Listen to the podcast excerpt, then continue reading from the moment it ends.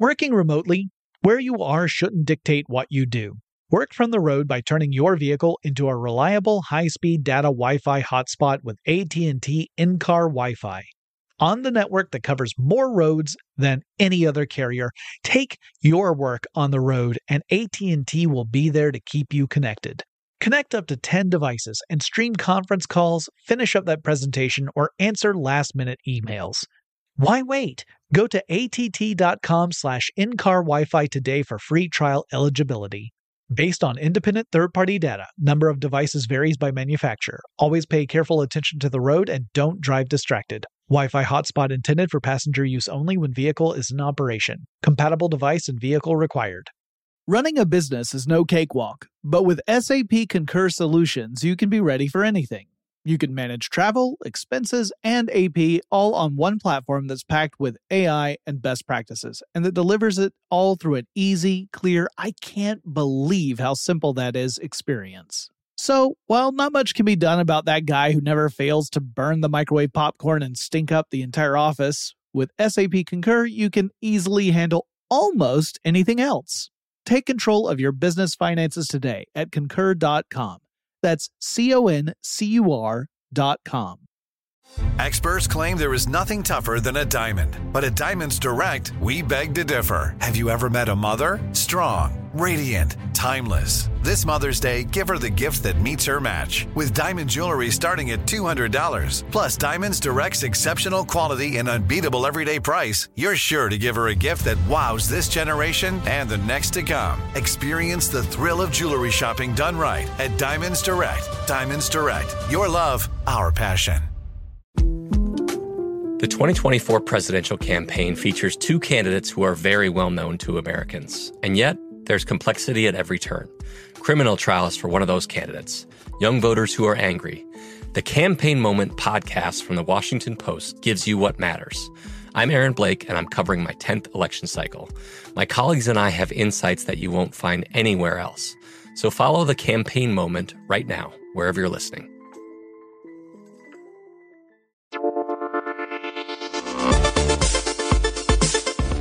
With technology, with tech stuff from how stuff works dot com. Hey there, and welcome to Tech Stuff. I am your host, Jonathan Strickland, senior writer for how stuff works dot com. And today I thought I'd cover a pair of related topics, things that many of us have had plenty of experience with, but maybe don't know so much about when you get down to it. And those would be emoticons and emoji.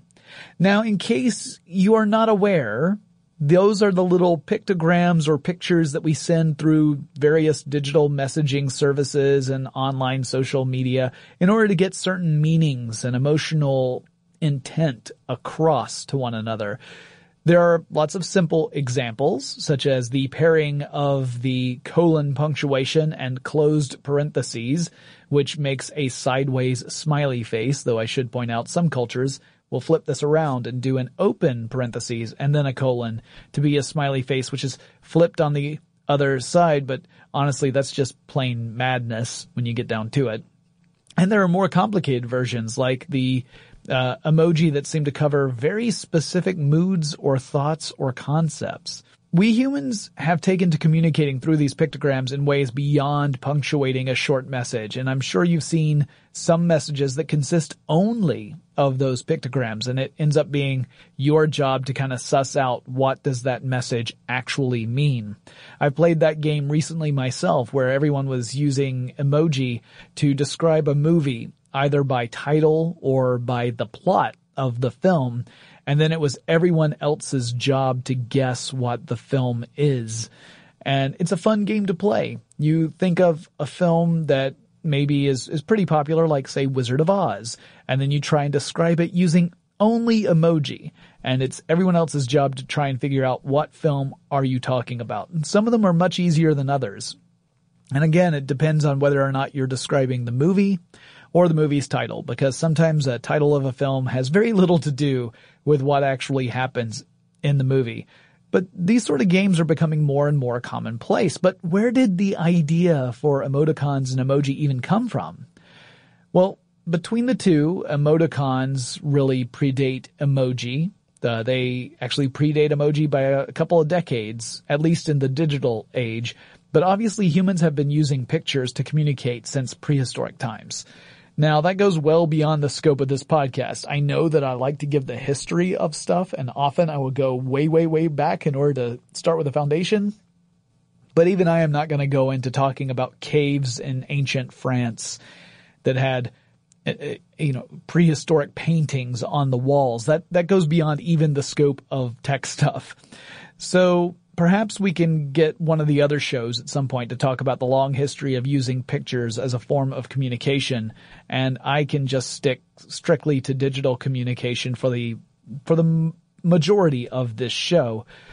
However, the emoticon itself doesn't date back to ancient times because processing power back then was pretty bad. It just, you know, you couldn't even really get a bit together with the computers of the prehistoric age. However, there was some debate about when it first appeared. And, and some people suggest that it first showed up in the seventeenth century, as in the sixteen hundreds. Now, I know what you're thinking. Jonathan, you're saying, frowny face, no one had a computer or a smartphone or a tablet or a cell phone in the sixteen hundreds. Extra angry face. And you're right, but a twenty-first century publicity manager for the University of Chicago Press named Levi Stahl discovered what at first appeared to be an earlier intentional emoticon. Now, Stahl was perusing poetry written by Robert Herrick. Herrick was born in fifteen ninety-one, and as a young man he became one of Ben Jonson's followers.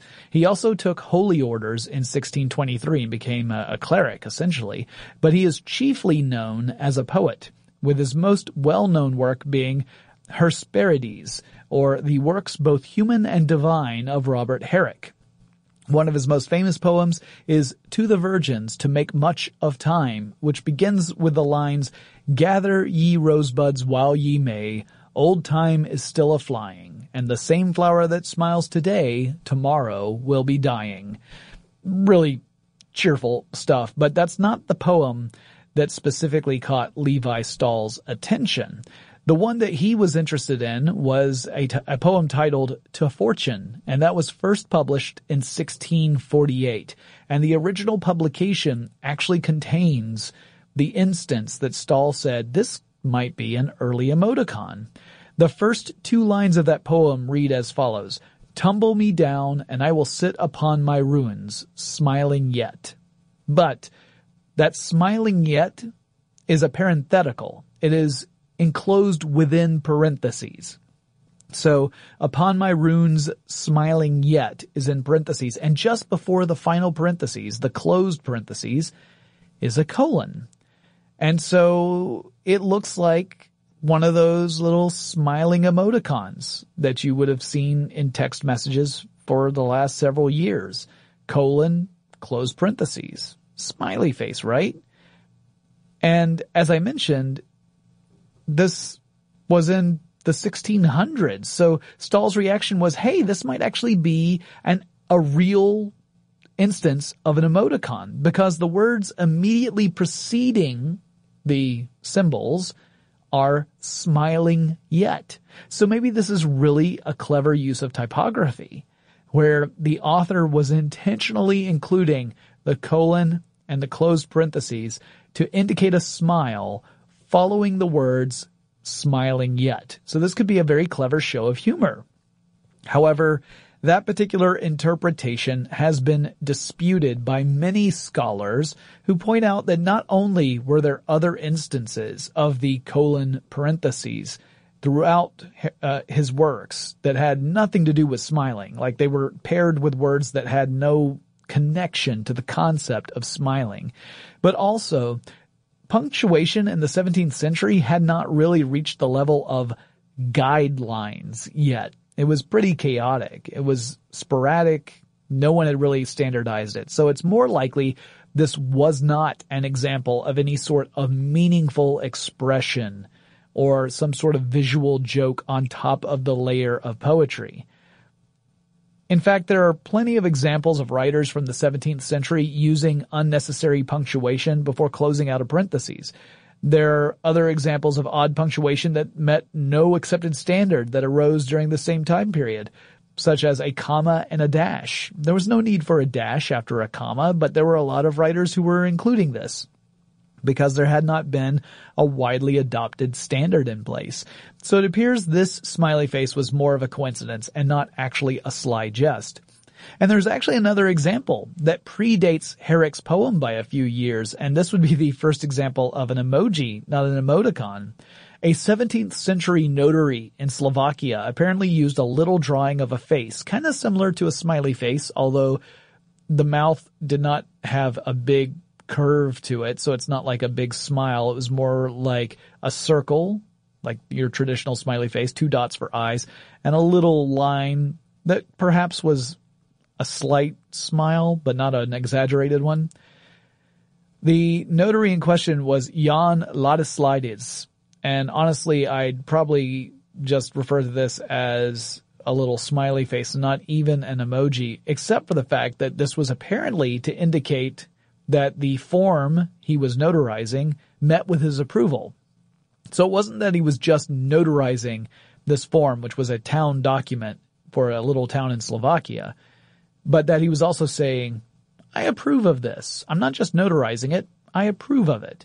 And in that case, it was fulfilling a function that emojis many centuries later would continue to fulfill. So you could argue that perhaps this instant in early sixteen hundreds was the first use of an emoji. But if Herrick's poetry or Slovakian document wasn't really the origin of the emoticon, what was? Well, could it have been a speech from the sixteenth president of the United States back in eighteen sixty-two? Again, that's what someone thought might be possible. They were looking at a transcript of one of Abraham Lincoln's speeches, and the passage from that speech reads like this: "Fellow citizens, I believe there is no precedent for my appearing before you on this occasion, open bracket, applause, close bracket. But it is also true that there is no precedent for you being here yourselves, open parentheses, applause and laughter, semicolon, closed parentheses. And I offer in justification," and so on. The speech goes on. But that semicolon, closed parentheses pairing looks like a winky face, and what we would usually use as a, hey, do you get it? A wink. Well, could that be the intent? I mean, the phrase that immediately precedes it says applause and laughter. It might just be a sly reference on the part of the speechwriter to say, look how clever I am. We're going to pause for applause and laughter, winky face, because I'm so funny. So it could have been an inside joke. I mean, obviously, no one who's hearing the speech would have seen this. This was something that was written down on paper. But first of all, I hate stage directions and speeches like this. This is just commentary on Jonathan's part. I hate stage directions and speeches because it presupposes what an audience's reaction to your speech is going to be. So pause for applause or pause for laughter are two phrases I hate to see in speeches.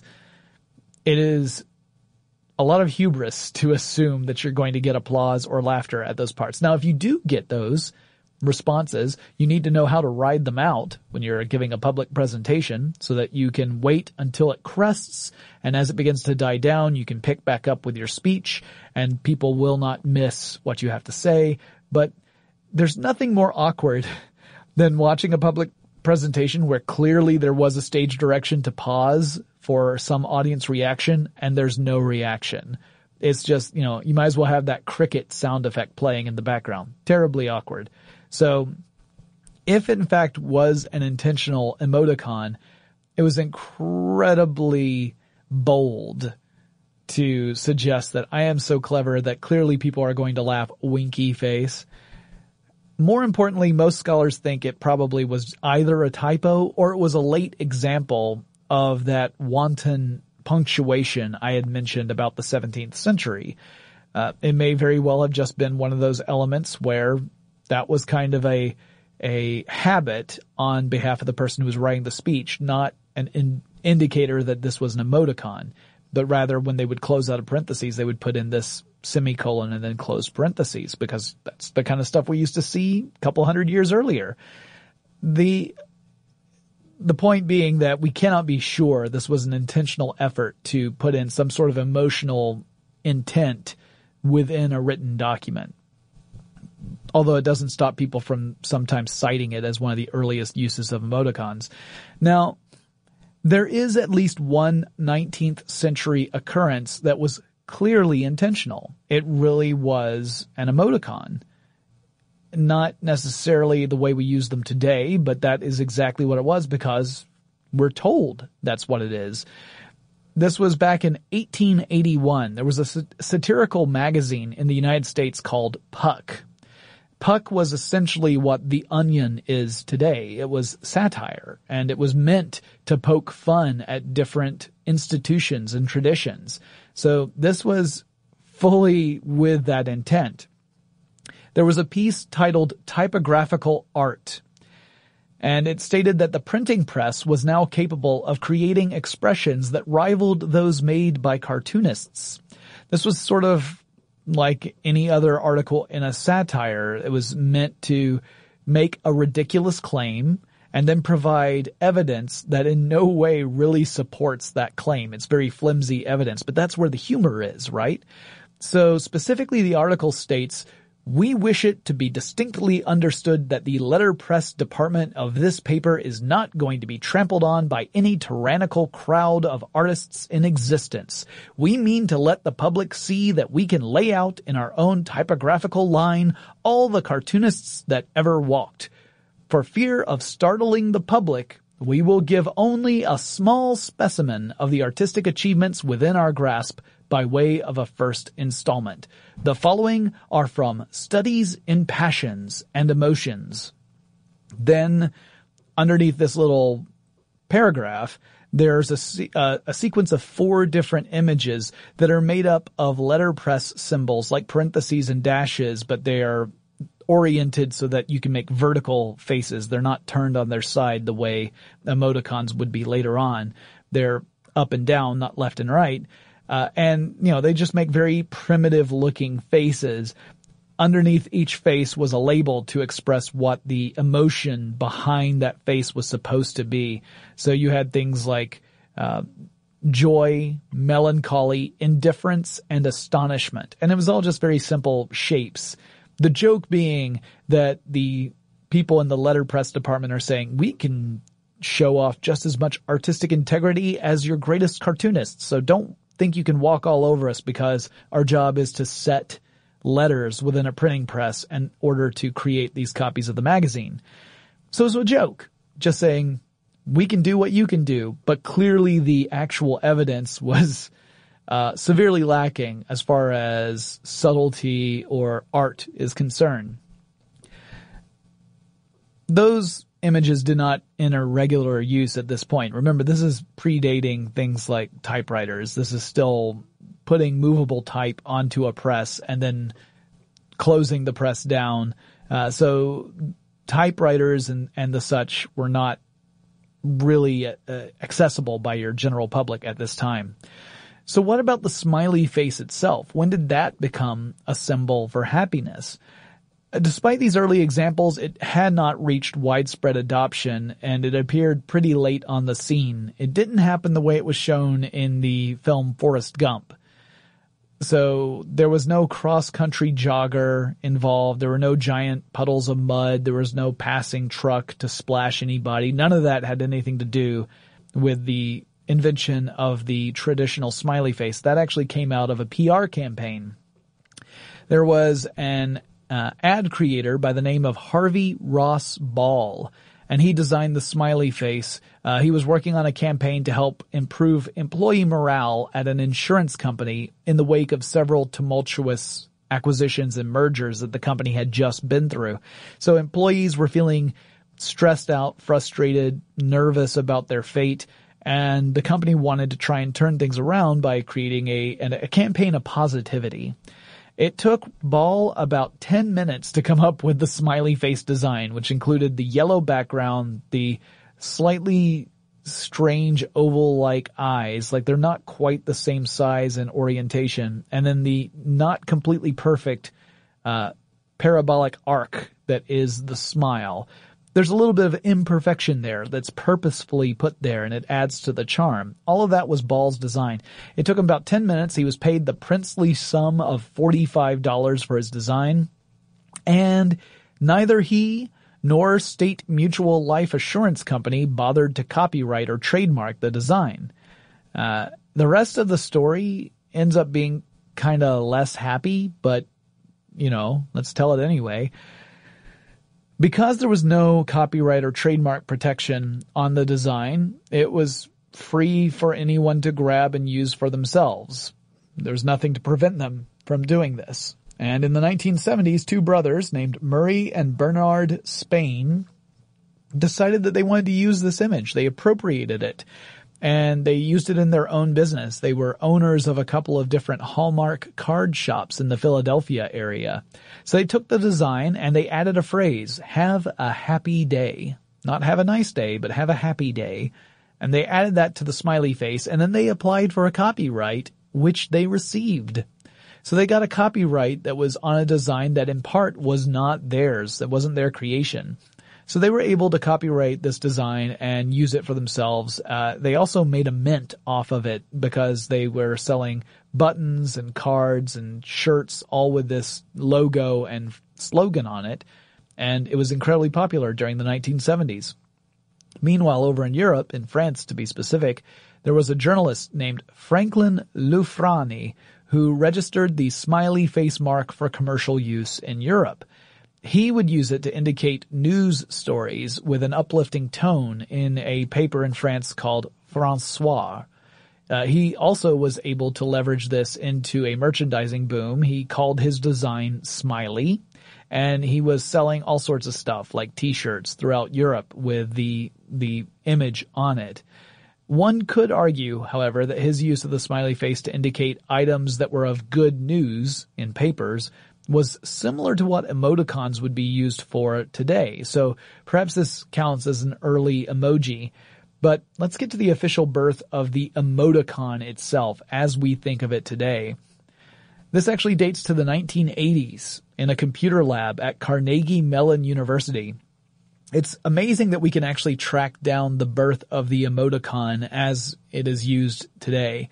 Often these sort of things end up being buried in legend and lore, and we never really understand where something came from. It just, we can kind of point when it became popular, but anything before that tends to be a mystery. Not so in this case, because things that existed online have a habit of sticking around. Even if that online was just online in the case of a, of a local network and not the internet at large, because we're talking about nineteen eighty-two. Most universities didn't have access to the internet. Carnegie Mellon's probably an exception to that, but uh, this was not a internet meme. This was very local on a bulletin board system. So we can pinpoint the date of emoticon creation to September nineteenth, nineteen eighty-two. So here's what was happening. Computer science students and other students who had become interested in computers uh We're using a school electron bullet, electronic bulletin board system, or B B S, to post messages to one another. So this was a predecessor to the news groups and forums that you would find over the internet, but this would be a decade before the World Wide Web ever existed. To access a B B S, typically you would use a dial-up modem, and you would call a phone number that would be connected to a specific computer that hosted the bulletin board system. Uh, some of these bulletin board systems could only have one connection at a time. So you might try and call and get a busy signal, and you'd have to wait and try and call later.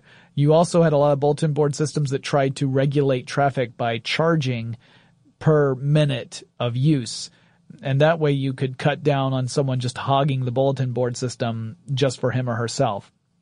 But it was, again, like a precursor to what the internet would be. It was local. It was not the entire network of networks. There was, however, a different problem besides just how do you access this information, and that problem was in miscommunication. It's a problem that still persists to this day, in fact. As has always been the case, some folks would post messages or responses that were intended to be a joke, to be humorous. But when you just post text, as all of you know, you have no benefit of tone or facial expression or body language. None of those other elements of communication are present. And so sometimes it's difficult to suss out which messages are being cheeky or humorous versus which ones are being serious or sincere or outright insulting on purpose. It can be hard to determine what is what. That would lead to misunderstandings and misinterpretations. Sometimes that would completely derail any sort of discussion about whatever the topic was until someone was able to get everything back on track. So in other words, it was creating a frustrating environment in which time would be wasted on stuff that really wasn't that important. And that's when a student stepped in. Uh, he was thirty, thirty years old at the time. Uh, his name's Scott Fahlman. And Scott Fahlman would come up with a solution to this problem. Now, I'll talk more about that in just a second. But first, let's take a quick break to thank our sponsor. Running a business is no cakewalk. There is a ton to keep track of. Employees to keep happy, spending to control, travel to plan, and on top of it all, nobody knows exactly what the future holds. Your finance team always has to be ready to change. But with S A P Concur Solutions, you can be ready for anything. You can manage travel, expenses, and A P all on one platform that's packed with A I and best practices, and that delivers it all through an easy, clear, I can't believe how simple that is experience. And you can finally say goodbye to the costly mistakes and risks that come from manual work and spreadsheets. So, while not much can be done about that guy who never fails to burn the microwave popcorn and stink up the entire office, with S A P Concur, you can easily handle almost anything else. Take control of your business finances today at concur dot com. That's C O N C U R dot com. Working remotely, where you are shouldn't dictate what you do. Work from the road by turning your vehicle into a reliable high-speed data Wi-Fi hotspot with A T and T in-car Wi-Fi. On the network that covers more roads than any other carrier, take your work on the road and A T and T will be there to keep you connected. Connect up to ten devices and stream conference calls, finish up that presentation, or answer last-minute emails. Why wait? Go to A T T dot com slash in dash car dash Wi-Fi today for free trial eligibility. Based on independent third-party data, number of devices varies by manufacturer. Always pay careful attention to the road and don't drive distracted. Wi-Fi hotspot intended for passenger use only when vehicle is in operation. Compatible device and vehicle required. I bet you're smart. Yeah, and you like to hold your own in the group chat. We can help you drop even more knowledge. My name is Martine Powers. And I'm Elahe Izadi. We host a daily news podcast called Post Reports. Every weekday afternoon, Post Reports takes you inside an important and interesting story with the kind of reporting that you can only get from the Washington Post. You can listen to Post Reports wherever you get your podcasts. Go find it now and hit follow. Today I'm going to give you some straightforward advice on how to deal with naughty kids. How about instead of timeouts, time ins? Time for you to start paying some bills. I'm J B Smoove, and that was a full episode of my new podcast, Straightforward, inspired by guaranteed straightforward pricing from A T and T Fiber. Get what you want without the complicated. A T and T Fiber, live like a gigillionaire. Available wherever you get your podcast. Limited availability in select areas. Visit A T and T dot com slash hypergig for details.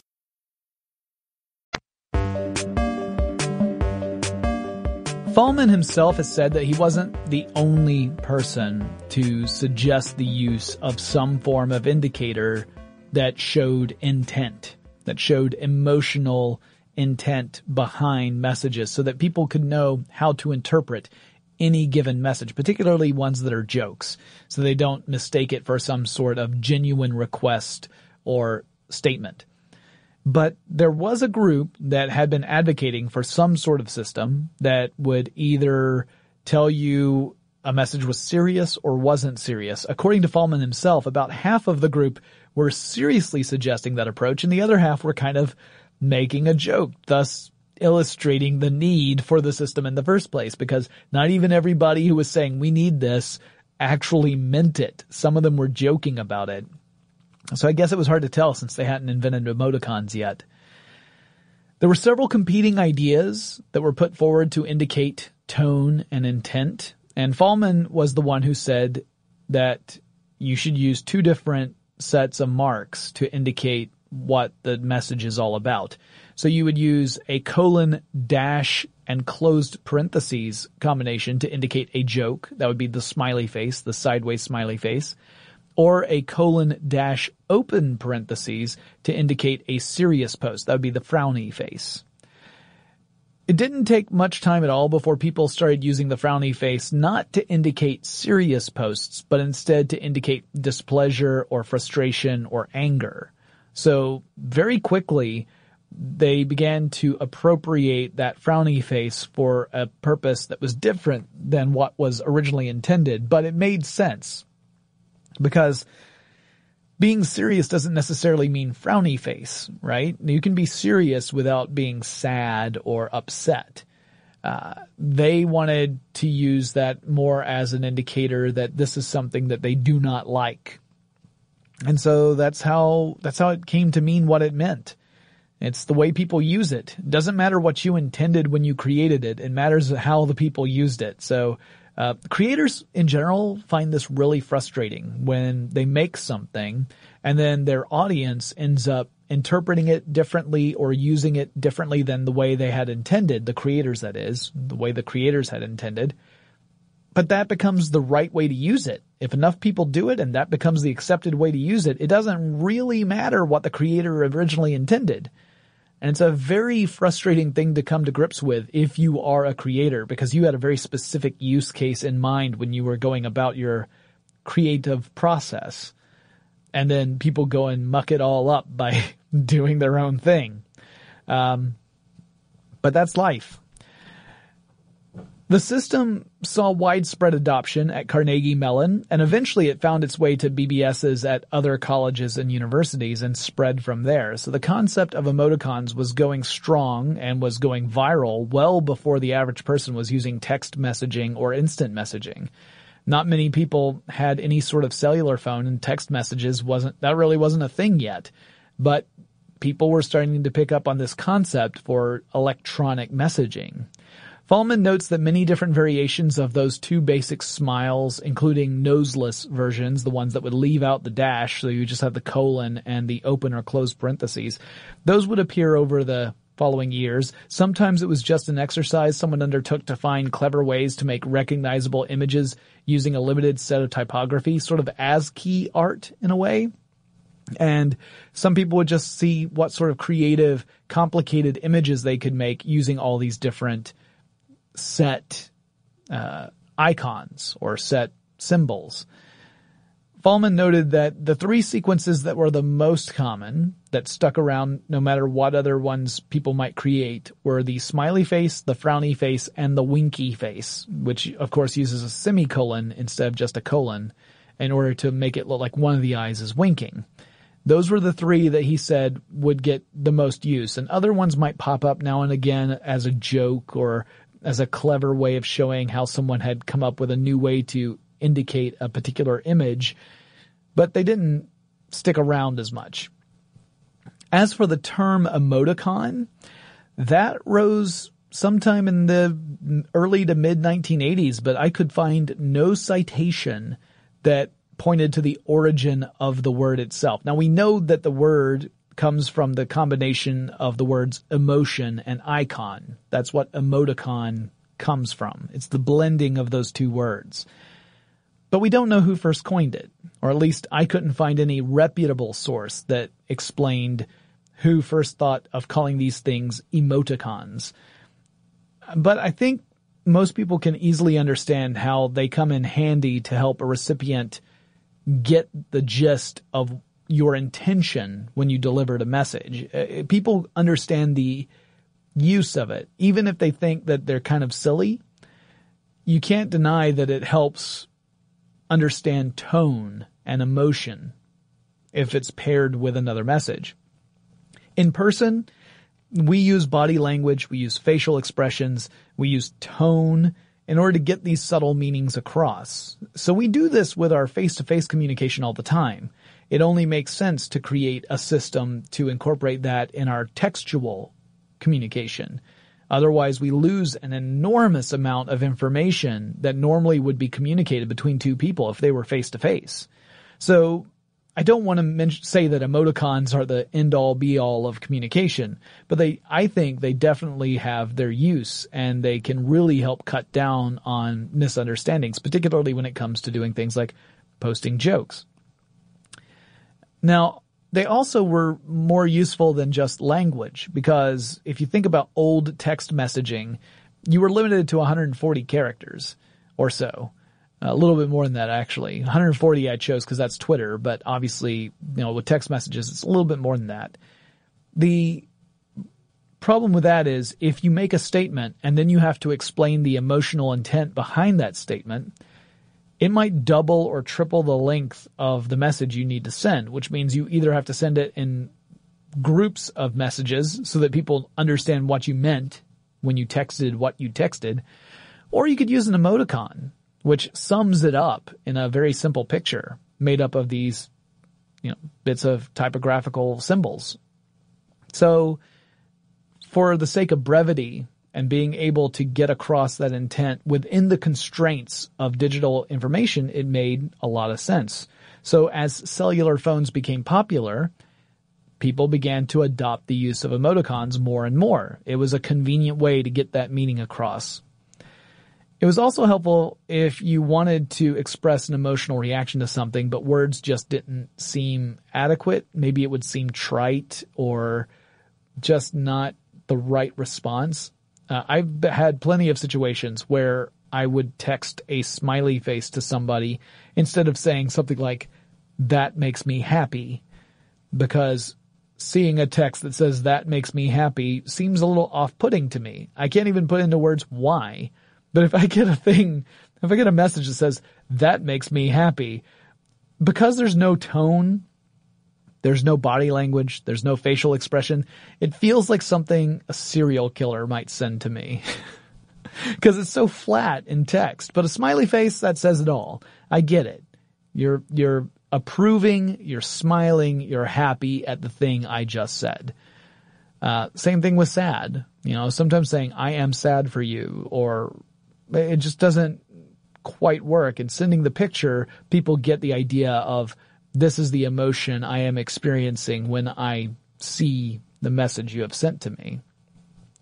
One thing I find really interesting is how emoticons have evolved in different regions. So in the West, here in the United States and Canada and Europe, the style tends to follow Fahlman's example, with all the expressions turned to the side. So you'd have to cock your head ninety degrees to see the faces upright, because everything's sideways, colon, open parentheses or closed parentheses. Sometimes you might see people uh, swap the order around, because usually it would go top to bottom by reading left to right. So again, the colon are the eyes, and the closed parentheses, for example, would be the smiling lips. So that's top to bottom, left to right. Some people would swap that where they go uh, right to left for top to bottom. They're crazy, and you probably shouldn't trust them, but they would do it the opposite way. But still, you would have this horizontal alignment instead of vertical for the faces. But that's not the way it is all over the world. In other parts of the world, you would find a vertical representation. In Japan, that's the kind of emoticons they would use. Now, this particular style is still emoticons, and they were called kaomoji. Uh, this style used a few more symbols than the Western versions did, largely because the Japanese digital keyboards had to have a lot more symbols in order to get across the written language uh, of Japanese. So they had a lot of different symbols to work with, and they could build out images that look like upright faces. Uh, it also ended up indicating the elements of a face that are more important for reading emotion in the Japanese culture as opposed to the Western culture. In Western culture, the emphasis is on the mouth. Is it a smile? Is it a frown? Is it indifference by the mark of just a straight line? Those are typical for the Western depictions of emotion. But in Japan, the eyes are more important.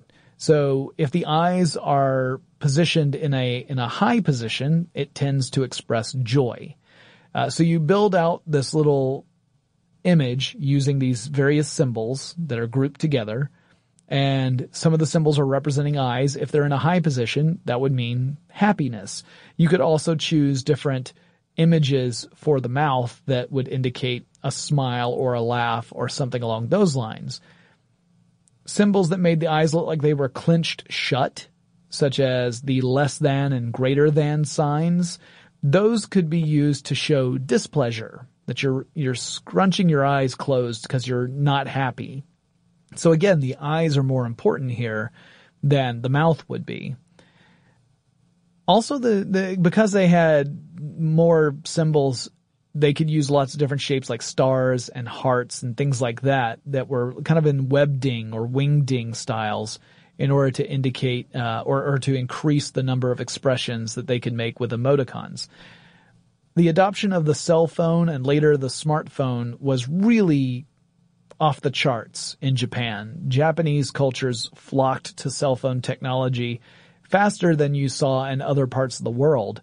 Uh, and partly because of those limitations of that technology, you started seeing more use of emoticons in text messaging because, again, it allowed you to get across these emotional feelings without having to spell everything out.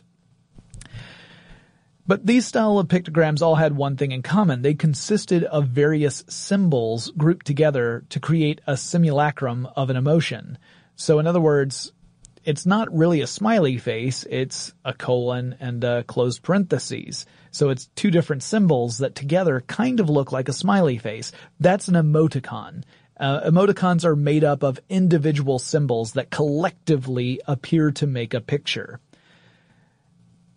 Later, you would get the birth of the emoji. These are actual pictures, things like a smiley face. It's not a representation of a smiley face. It's an actual smiley face. And that is the difference between an emoji and an emoticon. They are not interchangeable. Emoticons are made up of individual symbols that have been grouped together to make a better picture, or a bigger picture, I should say. An emoji are actual images that have been crafted for the purpose of digital distribution. Now, before I dive into this topic, I want to give a shout out to an uh, an author and a researcher named Vivian Evans. He's got an upcoming book titled The Emoji Code, and Mister Evans' publishers sent me an advance copy of this book, so I used it as one of my primary research sources for this episode, specifically about emoji. It became in very handy. So uh if you see The Emoji Code available, I believe it goes on sale starting in August of this year. Uh, it's very interesting. It has a lot to do about emoji and about language and communication and psychology. It's got a lot of different topics wrapped up in it, not just the history and uh, and and social use of emoji, but really the psychological elements of language and communication and what separates a language from a code. So check that out. But to start with, what exactly is an emoji? Well, the word, again, is a combination of different words. Emoticon was emotion and icon. Now, with emoji, we're talking about Japanese words. The E means picture, and moji essentially means written character. So picture, written character altogether. Uh, unlike emoticons, which represented stuff by using common symbols, these are actual designs, little drawings, small pictures of whatever it was you wanted to send. So there is a difference. There are plenty of programs that today will automatically convert emoticons into emoji. So with a lot of different messaging systems or social media platforms, if you were to do the colon closed parentheses instead of seeing that emoticon, it will automatically convert it into a smiley face emoji. Uh, different programs will stylize this in different ways.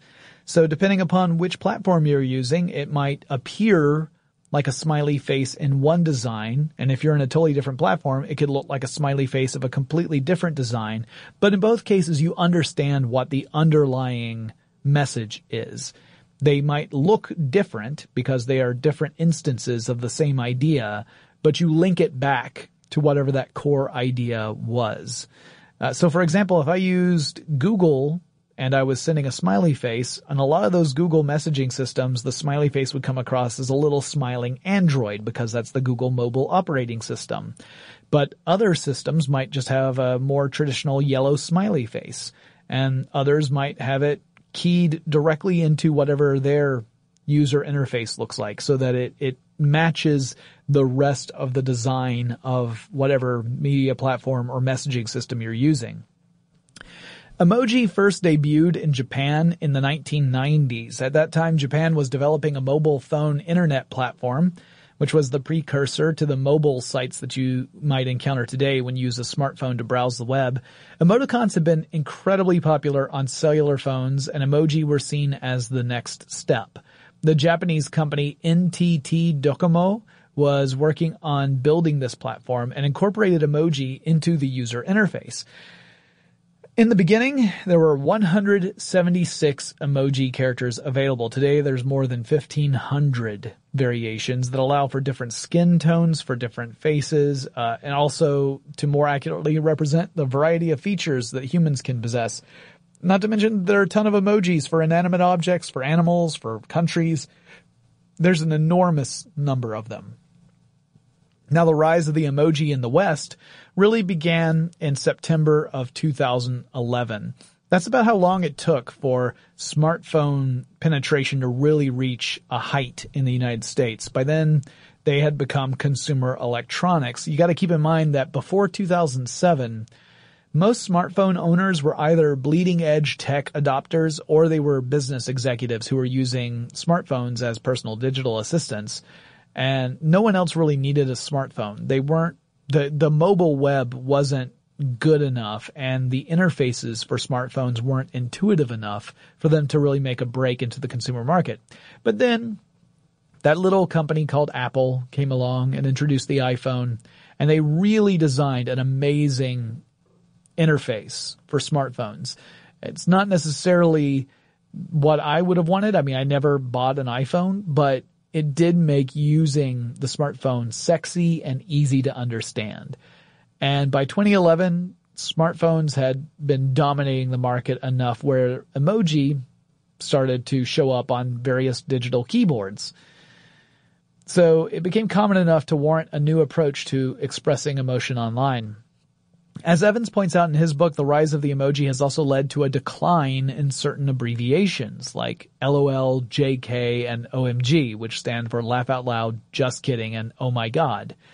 Those used to be ubiquitous across the internet and across the web, but now because of emojis, they are used less frequently. People will use an emoji that's associated with those abbreviations to get that feeling across, and then some programs will automatically translate those abbreviations or those initializations into the emojis.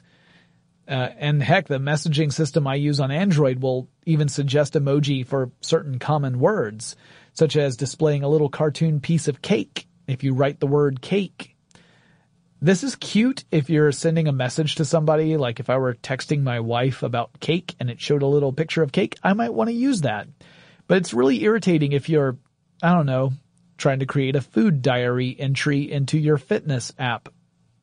Cough, cough. This happens to me a lot. Cough. So it turns out MyFitnessPal recognizes the word chicken, but it isn't so good at figuring out what a little cartoon chicken means.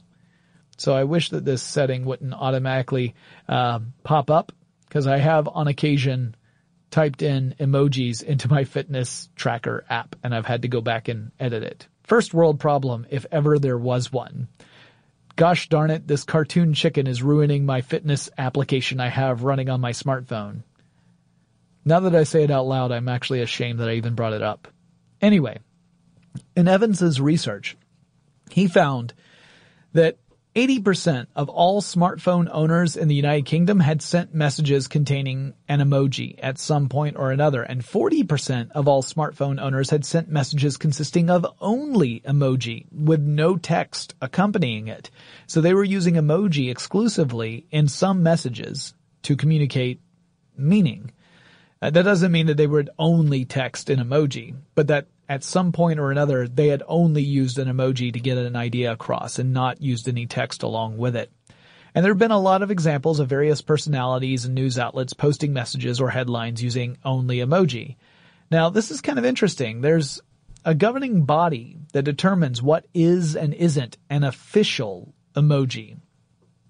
That body is a nonprofit organization called the Unicode Consortium, which sounds kind of ominous, so maybe we need some sort of shady emoji to put next to that name. But the purpose of the group is pretty straightforward. It's to create, maintain, and promote software internationalization standards so that we don't encounter issues when tech in one part of the world attempts to communicate with tech in another part of the world. It would be really frustrating if every time you tried to send data to a device that was across the world, you ended up getting an error message because there was some sort of incompatibility with the way you were sending that message. So if you were just getting uh, a message on your phone and all it was showing was blocks, just empty blocks, because the phone was unable to interpret what those emoji meant, then you're losing all meaning entirely. And of course, the purpose of emoji is to help get your meaning across to someone. So if there's no emoji there, if the way I'm receiving it is incompatible with the way you're sending it, I miss out on that intent. And it could be that I misinterpret your message or that I just don't understand it at all, because if you're communicating primarily through emoji, all I'm getting are empty boxes. Well, that's the purpose of this organization. It's not just for emoji. That's only one part of what they do, but emoji does have a standard. And by creating this international standard, they can ensure that various platforms are all able to interpret the same code so that they can display a relevant image so that when you receive it, you understand what's being sent. According to this consortium, emoji are pictographs, aka pictorial symbols, that are typically presented in a colorful form and used inline in text. They represent things such as faces, weather, vehicles and buildings, food and drink, animals and plants, or icons that represent emotions, feelings, or activities. The consortium determines the standards for how emoji should be designed. For example, each character should have an emoji variant, which can even include animation, and a text presentation. Text presentation tends to be black and white or monochromatic. Uh, the standard goes on to say a text presentation must be a simple foreground shape whose color is determined by other information and does not change. So if you were to have a text presentation of an emoji within other text, you could highlight all that text and change the font color, but the emoji itself should remain whatever the original color was. You cannot change it just by changing the color of the text. Its color is independently determined uh, from the color of text itself. The standard uh, ends up saying that, well, you need both of these things, and they both need to have the same core concept at play, but they can be very different designs. So, for example, an ice cream cone. The emoji version might be very colorful. It might be a, a little golden co- cone and then maybe a pink blob of ice cream, maybe even a little melting drop coming off of it. Whereas the text representation might be an icon that clearly has a cone and a little circle on top. And you would look at that and say, all right, well, that that's that's an ice cream cone because the cone tapers. I figure that's an ice cream cone. It's not a microphone. It's not some, I'm not going to mistake it for something else. And while the two instances look different from each other, they both link back to that same core concept. And that is absolutely critical with emoji. It has to link back to that core concept or else it's not relevant. It's sending the wrong message. So you couldn't have an ice cream cone that could be mistaken for something else, like a fire hydrant. That would end up causing massive communi- communication problems. I mean, if you send me a message that says, today's really hot, let's go out and buy a fire hydrant, I'd say, that's no, I don't even know how you would do it. And then we'd have a breakdown in communication. So there are very specific rules that you have to follow in order to create these emoji. And I'll get into some more of those rules in just a minute. But before I get into that, let's take another quick break to thank our sponsor. Running a business is no cakewalk. There is a ton to keep track of. Employees to keep happy, spending to control, travel to plan, and on top of it all, nobody knows exactly what the future holds.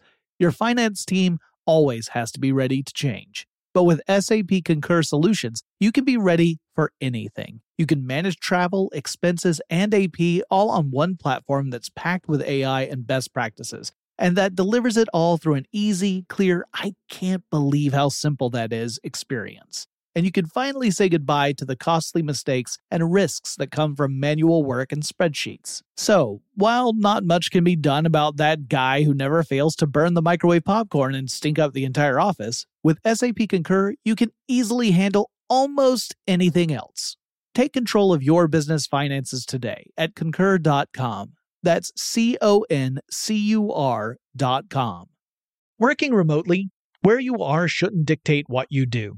Work from the road by turning your vehicle into a reliable high-speed data Wi-Fi hotspot with A T and T in-car Wi-Fi. On the network that covers more roads than any other carrier, take your work on the road and A T and T will be there to keep you connected. Connect up to ten devices and stream conference calls, finish up that presentation, or answer last-minute emails. Why wait? Go to A T T dot com slash in dash car dash Wi-Fi today for free trial eligibility. Based on independent third-party data, number of devices varies by manufacturer. Always pay careful attention to the road and don't drive distracted. Wi-Fi hotspot intended for passenger use only when vehicle is in operation. Compatible device and vehicle required. Hey, this is Christina Quinn. I'm the host of Try This, the Washington Post's new series of audio courses. The idea behind Try This is to become better functioning humans without having to comb the internet for countless hours. In our first course, we learned how to sleep better. Now, we're going to learn how to make our friendships stronger. I'll offer expert tips that are doable, and I'll keep it short. So let's do this. Class is in session. Find Try This from the Washington Post wherever you listen. Today, I'm going to give you some straightforward advice on how to deal with naughty kids. How about instead of timeouts, time ins? Time for you to start paying some bills. I'm J B Smoove, and that was a full episode of my new podcast, Straightforward, inspired by guaranteed straightforward pricing from A T and T Fiber. Get what you want without the complicated. A T and T Fiber, live like a gigillionaire. Available wherever you get your podcast. Limited availability in select areas. Visit A T and T dot com slash hypergig for details. The first country that ever created its own emojis for the purpose of national identity was Finland. Finland created Finnish emoji that you couldn't find anywhere else. Uh, for example, they had one of a person in a sauna because it's Finland, the country where I'd quite want to be pony trekking or camping or just watching T V. If you get that reference that I just made, tell me, because I will be impressed and will bestow upon you my good wishes, because I have nothing else to give away yet. These emojis, these Finnish emojis, were not actually part of the Unicode standard, so they did not become universal. Because again, those Unicode standards, that was an international standard. And while these emojis were popular in Finland, they didn't have a whole lot of application outside of that country. So they didn't become part of the general lexicon of emojis. So they are an emoji, but not an official emoji from the Unicode standpoint. Now, when an emoji does become standard, it can be included on digital keyboards across all platforms and devices. Otherwise, you could be limited to a specific program to show particular types of emoji. There's an example I can give right away because I saw it earlier today on twitch dot t v. One of the emojis you can post is a Bob Ross emoji. Bob Ross emojis are adorable, but they are also unique to Twitch. They are not going to be across all platforms. Now, one thing that has to be true, no matter what platform it's on, is that they should be identifiable to that core concept that was chosen in the first place. So if you send me that ice cream cone emoji, that's what I should see on my screen, regardless of the program. It might look like a different type of ice cream cone to me than it did to you, but it should be readily identifiable as an ice cream cone as opposed to some other object like a yo-yo. There have been some interesting campaigns to get certain emoji adopted by the Unicode Consortium. For example, when it comes to food emoji, we have Taco Bell to thank for the taco emoji. That uh, Taco Bell, they organized a petition on change dot org, and it might be one of the few times I have ever heard of an online petition that actually created enough momentum to get something done. And I might be a little snarky about that, but honestly, I think a lot of online petitions ultimately don't accomplish much. In this case, it accomplished something. I don't know that it was anything necessarily world-changing, but it did get tacos added to official emojis. There was also a businesswoman named Yi Ying Liu who was successful in petitioning the consortium into adopting a new food emoji, and that was the dumpling. This became known as the Dumpling Project. She argued that it should become an official emoji to join the other ones that were already represented. Uh, a lot of the foods that were represented involved foods that were popular in Western cultures, pizza, hamburgers, especially American culture. Not a big surprise, seeing as how the web was so dominant and the United States was very dominant on the web. But people like Yi Ying Liu wanted to have representation of other cultures. And so she argued that the dumpling should be adopted, and ultimately it was. And to be fair, dumplings can also appear in very different forms around the world. So it's not it's not something that is peculiar to Chinese culture. It is also in others as well, in different forms. There are lots of different types of dumplings. There are certain rules that you have to follow if you want to submit an emoji. Now, first, there are certain subjects that are just against the rules, and this is where the Bob Ross one would fall apart. You cannot create an emoji that represents any real person alive or dead. So the Bob Ross emoji would not pass muster for the Unicode emojis because it breaks that rule. That's off limits for Unicode adoption. Deities are also verboten. You cannot have a uh, uh, an, an official emoji that represents a religious, a specific religious figure. So you won't find emojis representing Buddha or Jesus, for example. And you have to pass more subjective standards as well. For example, one of the requirements is that the emoji must have widespread appeal. In other words, this is what the the Finnish ones would not have met. The person in a sauna is probably not going to be as widespread as it would be in Scandinavia. So it doesn't really fit that criteria. However, this is subjective. How do you determine how popular something must be before you say it has widespread appeal? I don't know how they answer that question. It might be something that is a case-by-case basis. Uh, some of them just end up being judgment calls, and sometimes it can take a while for the group to reach any sort of consensus on it. So it may be that something gets that gets dismissed early on is accepted later on because people have changed their perception and say, no, this has a wider appeal than we first thought, and therefore it has merit as an emoji. And there are tons of stories of emoji being used in clever reporting or marketing or playful ways, but there are also a few stories that are a lot more serious, such as the case of Osiris Ariste. In the winter of twenty fifteen, Ariste posted some messages on Facebook. He had a publicly available Facebook profile. He did not have it posting specifically to friends. And he was posting lots of angry messages, particularly about police. And one of those was a message made up of emoji uh, that included a police officer emoji followed by three gun emojis that were pointed toward the police officer. And on January eighteenth, twenty fifteen, police arrested Ariste, charging him with making a terrorist threat against police, among a few other charges. That terrorist charge would later be dropped, but it was a precedent, showing that emoji do matter, that people can interpret that as actual serious language. Um, it made a lot of headlines at the time. And uh, there were other charges that Ariste ended up getting called up on, but that particular terrorist charge did not hold up. It was it was dropped after about a month of the proceedings. Evans argues that emoji aren't a language in themselves, but rather are a code, which I agree with. Uh, I would also suggest that emoji could eventually become more than just a code, but that would require some other elements for emoji to actually qualify as a language. It could end up being something similar to what we see with sign language. And you've probably heard of sign language interpreters. You might even know sign language.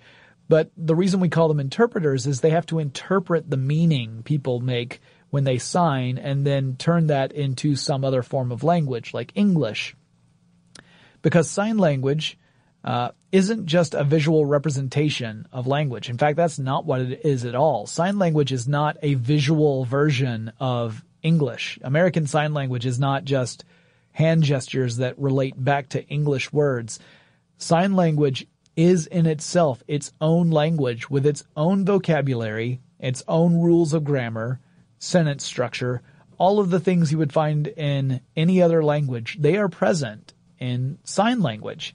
So when people who learn sign language as an additional language learn it, they are frequently doing a more direct interpretation of English and then translating that into signs.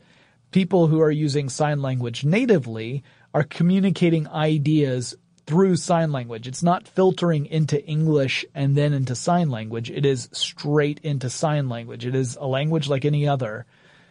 Emoji don't qualify as that. Emoji do not have a codified set of rules and grammar that they can follow where you can expect to get your meaning across.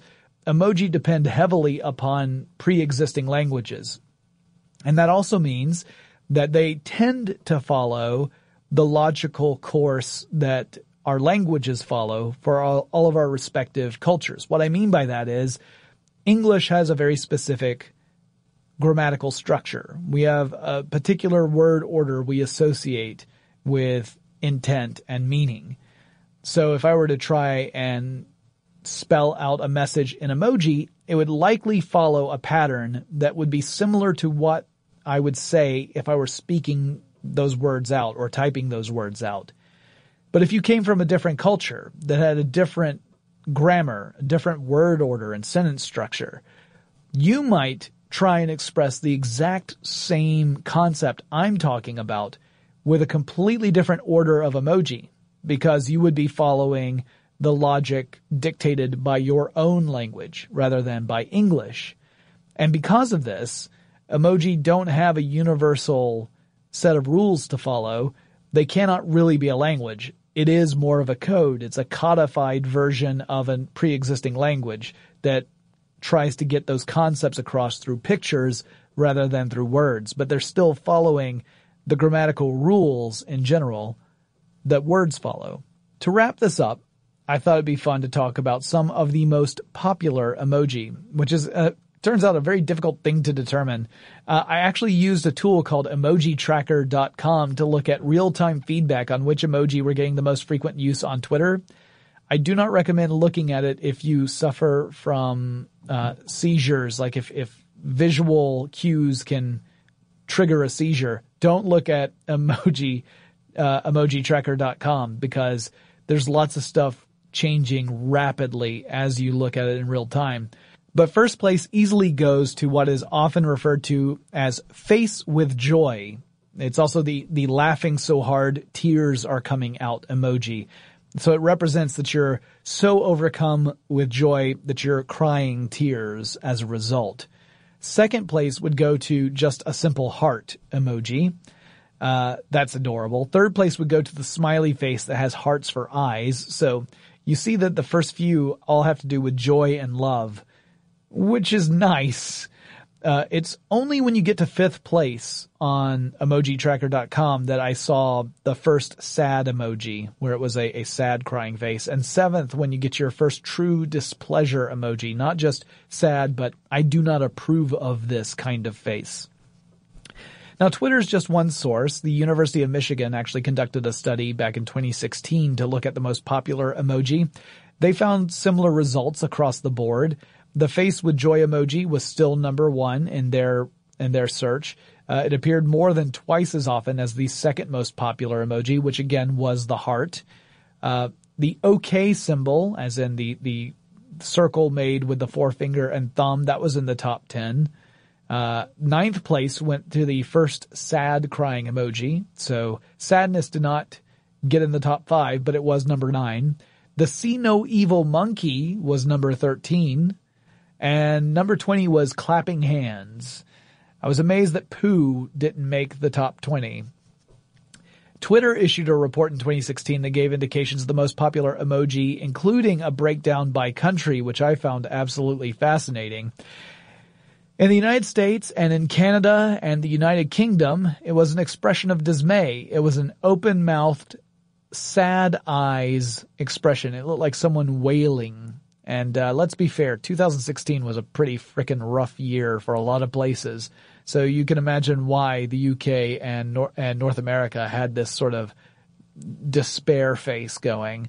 South America was all about music in twenty sixteen. They were all using musical note emoji, holding the number one spot in various countries in South America. Mexico was the high five emoji. And uh, you had... Uh, Spain's emoji was the arm making a bicep muscle pose. So, you know, showing them the guns, except it was just one gun. It's the right arm. So Spain apparently was very, um, muscular. There might have been some machismo in there. I don't know. Uh, Germany was giving everybody the old thumbs up, and Italy, France, and Japan all had different variations of hearts. Like one had like a heart with a little arrow through it. One of them had a heart with little wings attached. But yeah, they all, they all were very sweet. Whereas South Korea was getting super romantic with a lips emoji, you know, like a lipstick mark. Smoochy, smoochy. Hey, South Korea, call me. Hope you're not upset about those Samsung episodes I did where I talked about your government. In the end, emoji and emoticons can help us get those messages across with less of a chance for a misinterpretation of our intent, or they can be used to completely baffle our audience or present a challenge. What the heck does it mean if I post an airplane, cake, monkey, and Irish flag in sequence? I'll never tell. But I do hope you enjoyed listening to this episode. If you have suggestions for future episodes of Tech Stuff, you can send those to me. You can send them via email. The show's address is techstuff at howstuffworks dot com. Or you can always drop me a line on Facebook or Twitter. The handle for both of those would be TechStuffHSW. Remember, I live stream my podcasts on Wednesdays and Fridays over at twitch.tv slash techstuff. So feel free to jump over there, check out the schedule, see if you can join us for a live show. The chat room is a lot of fun, and I tend to spend a lot of time chatting with you guys in between segments. So I look forward to seeing you there in the near future, and I'll talk to you again really soon. Winky face. For more on this and thousands of other topics, visit howstuffworks dot com.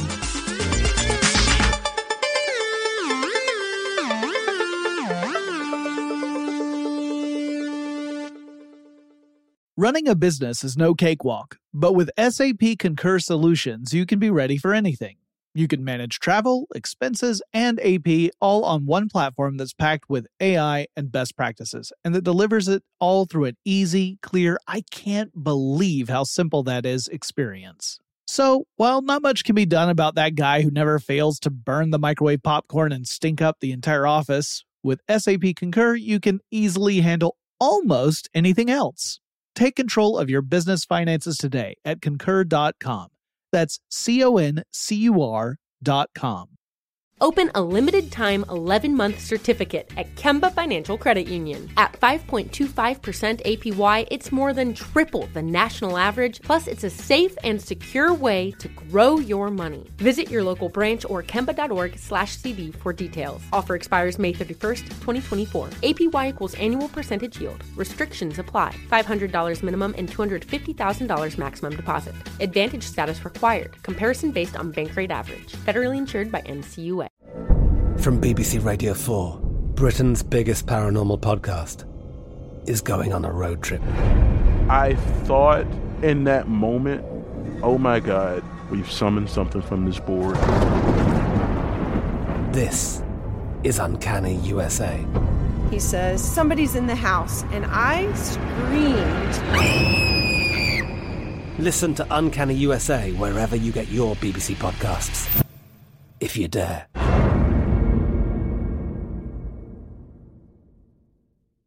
Xumo Play is your destination for endless entertainment. With a diverse lineup of three hundred fifty plus live channels, movies, and full T V series, you'll easily find something to watch right away. And the best part? It's all free. Love music? Get lost in the nineties with iHeart nineties, dance away with hip-hop beats, and more on the iHeart Radio music channels. No logins, no signups, no accounts, no hassle. So what are you waiting for? Start streaming at play dot xumo dot com or download from the app and Google Play stores today. All you can stream with Xumo Play.